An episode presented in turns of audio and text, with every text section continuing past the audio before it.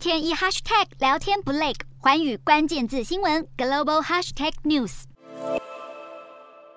能源价格飙涨是造成全球通膨居高不下的主因。美国石油巨头埃克森美孚石油公司执行长伍兹在出席卡达经济论坛时表示，投资不足加上疫情冲击，消费者必须做好准备，因为油市陷入不稳定的时间有可能会长达五年。伍兹表示，油市相当紧绷，会如何反映在油价上将视需求而定，但现在需求难以预测。埃克森美孚最新宣布要和卡达石油公司卡达能源携手合作，加入卡达天然气田的扩张计划。除了埃克森美孚，法国道达尔能源集团和意大利能源集团艾尼都已经是这项计划的合作伙伴。卡达能源估计，这座气田蕴藏全球已知天然气储量的大约百分之十。道达尔能源执行长则认为，这项计划可望在二零二六年投产，并且在二零二七年帮助卡达增加超过百分之六十的液化天然气产量。中国、日本和南韩都是卡达液化天然气的主要市场。在乌俄战争爆发后，俄国对欧洲供应的天然气说断就断，不止升高开发新能源的迫切性，